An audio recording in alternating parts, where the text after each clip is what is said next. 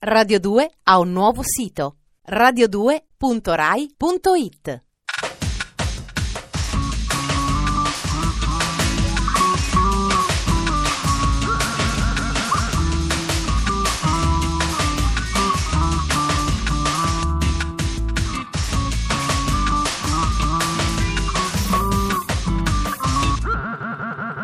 Dispenser. Ultima puntata prima del palinsesto estivo. Dispenser, distributore automatico di stimoli quotidiani, alle prese con gli ultimi tredici minuti. Attenzione però, dalla prossima settimana io e Giada condurremo insieme Dispenser Estate. Nel frattempo, sommario.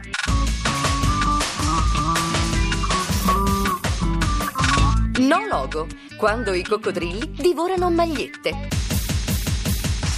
Sulla nave pirata in cerca di tesori, gli archivi segreti di Robert Smith. Dal fiasco in patria allo sbarco negli States, lo strano destino dei My Life Story. Il summit dei paesi più ricchi e influenti del mondo si avvicina. L'espressione G otto è sempre più carica di significato. Quasi fossero un gruppo rock degli anni settanta, i G otto saranno salutati al loro arrivo a Genova dal cosiddetto popolo di Seattle. C'è la colonna sonora ufficiale, Manu Chao, e c'è anche il testo di riferimento. La mia futura partner nella conduzione di Dispenser, la conturbante Giada, ci racconta No Logo di Naomi Klein. Dispenser. Oggi devo praticamente decidere una sola cosa: quale regalo comprare per il compleanno del mio amico Fede. Un C D?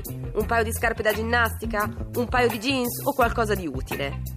Diligentemente appoggiato sulla mia scrivania, un libro dalla copertina nera mi fissa interrogativo. Si tratta di No Logo di Naomi Klein. Leggerlo tutto era una delle cose che avrei dovuto fare nei giorni scorsi. Ma quattrocentoventiquattro pagine, escluse le note, non sono certo una passeggiata. Se ci aggiungo il fatto che l'autrice, secondo il Times, è la persona più influente del pianeta sotto i trentacinque anni, portavoce della rivolta contro la mercificazione del mondo, idolo del popolo di Seattle, la cosa si fa ancora più complessa. Proviamoci. La tesi della Klein è che il prodotto ha oggi perso di importanza e l'interesse è ormai virato sul marchio, inteso come stile di vita. Scarpe, computer, caffè o hamburger sono diventati irrilevanti, quindi possono anche essere di pessima qualità. Il logo ha mangiato il prodotto, il coccodrillo ha divorato la maglietta. Ciò che conta è l'identità culturale del marchio, che ha sviluppato un rapporto talmente predatorio con i suoi clienti da ridurli alla dipendenza assoluta. Ci inducono a credere di comprare un'idea, ma quando arriviamo a casa e controlliamo nei sacchetti, ci troviamo dentro solo un misero paio di scarpe, non certo una vita all'aria aperta, un approccio vincente o chissà quali record sportivi. Tenere in casa una scorta di cioccolatini al liquore non evita le liti tra coniugi, per rendervi nostrano il concetto, al massimo regala qualche chilo in più.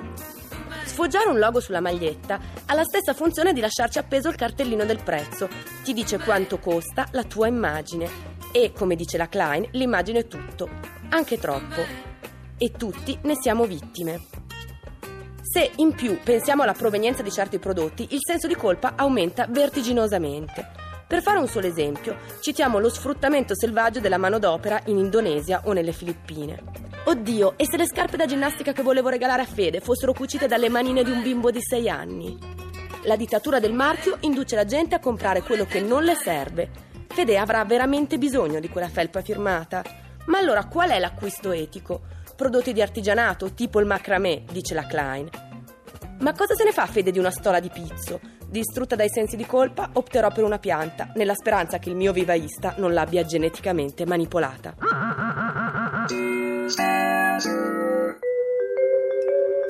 Il mio rapporto con i Cure è sempre stato perlomeno bizzarro.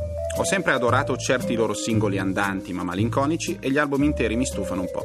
La cosa che più mi avvicina ai Cure è una frase che una volta lessi in una dichiarazione di Simon Gallup. Nel tempo libero spesso mi dedico alla pesca della carpa.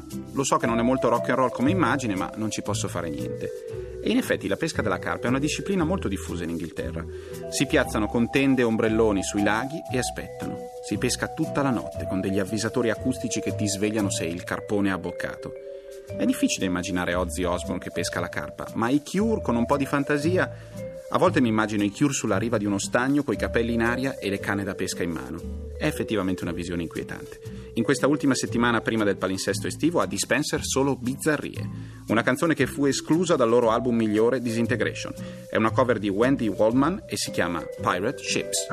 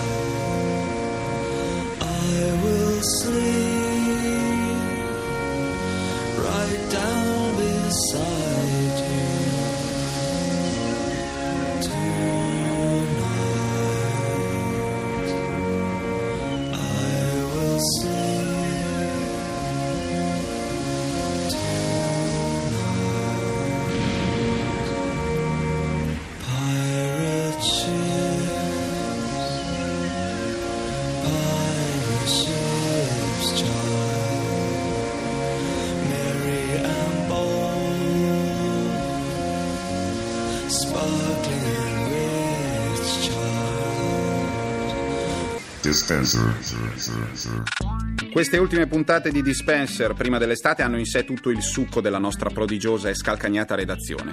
I perdenti sono una nostra fissa. Se un musicista, dati alcuni requisiti minimi di tipo tecnico-artistico, è anche colpito dalla sfiga più nera, Dispenser sposa la sua causa, come nel caso dei My Life Story. Attenzione, Marco Masini, non ci provare nemmeno. Non sposeremo la tua causa. Come diceva il tuo amico Adriano, è inutile suonare qui, non aprirà nessuno. Dall'Inghilterra, i My Life Story.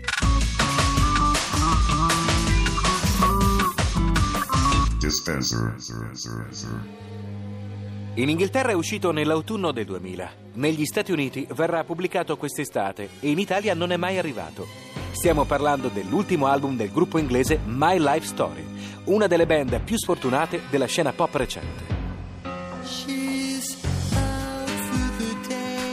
Alla stregua di gruppi come i Divine Comedy o i Magnetic Fields, dietro i quali si cela una sola mente creativa, i My Life Story sono il progetto musicale di un curioso personaggio di nome Jack Shillingford.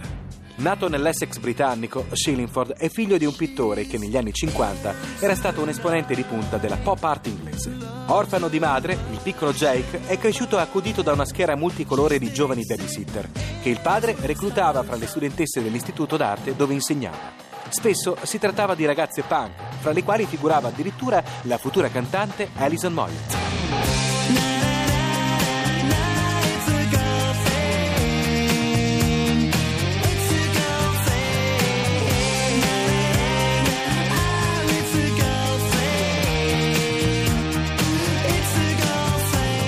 Shillingford si sentiva così destinato alla musica sin dalla tenera infanzia, ma riuscì a realizzare il suo progetto solo nel millenovecentonovantatré, a Londra, quando creò non già una band, ma un'intera orchestra col nome di My Life Story, storia della mia vita.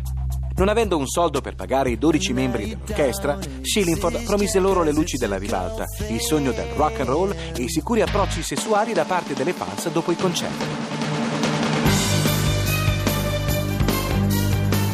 L'inizio in effetti fu promettente. Il primo album pubblicato per un'etichetta indipendente ottenne ottimi riscontri critici e un buon seguito di pubblico. A quel punto la major Parlophone offrì loro un contratto per un nuovo album. Tuttavia, malgrado i cinque singoli estratti entrarono tutti in classifica, la casa discografica non lo ritenne un successo in grado di compensare le spese di un gruppo con ben dodici musicisti e li licenziarono.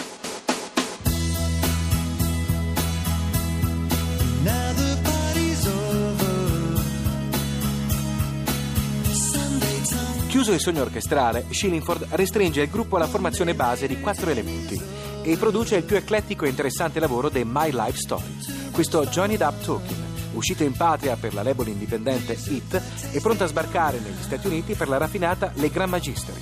dodici canzoni che spaziano dal rock al pop, con punte di puro easy listening alla barbacara, come dimostra l'ottimo singolo Walk Don't Walk. They say walk, don't walk away. Un disco che gli amanti del pop alternativo ameranno particolarmente, che tuttavia non è stato in grado di salvare My Life Story dal declino. È di questi giorni la notizia che Shillingford, deluso dai risultati in patria, ha sciolto il gruppo per dedicarsi a un nuovo progetto. E stavolta gli auguriamo che la sorte sia dalla sua parte. Questa sera abbiamo parlato di No Logo di Naomi Klein, dei Cure e di My Life Story. Da ottobre fino a oggi Dispenser è stato in trincea per voi alle venti e trentasette contro lo strapotere dei telequiz e di chi nel water mette una schiuma attiva. L'appuntamento è a lunedì prossimo con Dispenser Estate e prima di allora domenica dalle venti alle ventuno l'ultima puntatona riassuntiva. Grazie a tutti, a presto, tenete duro.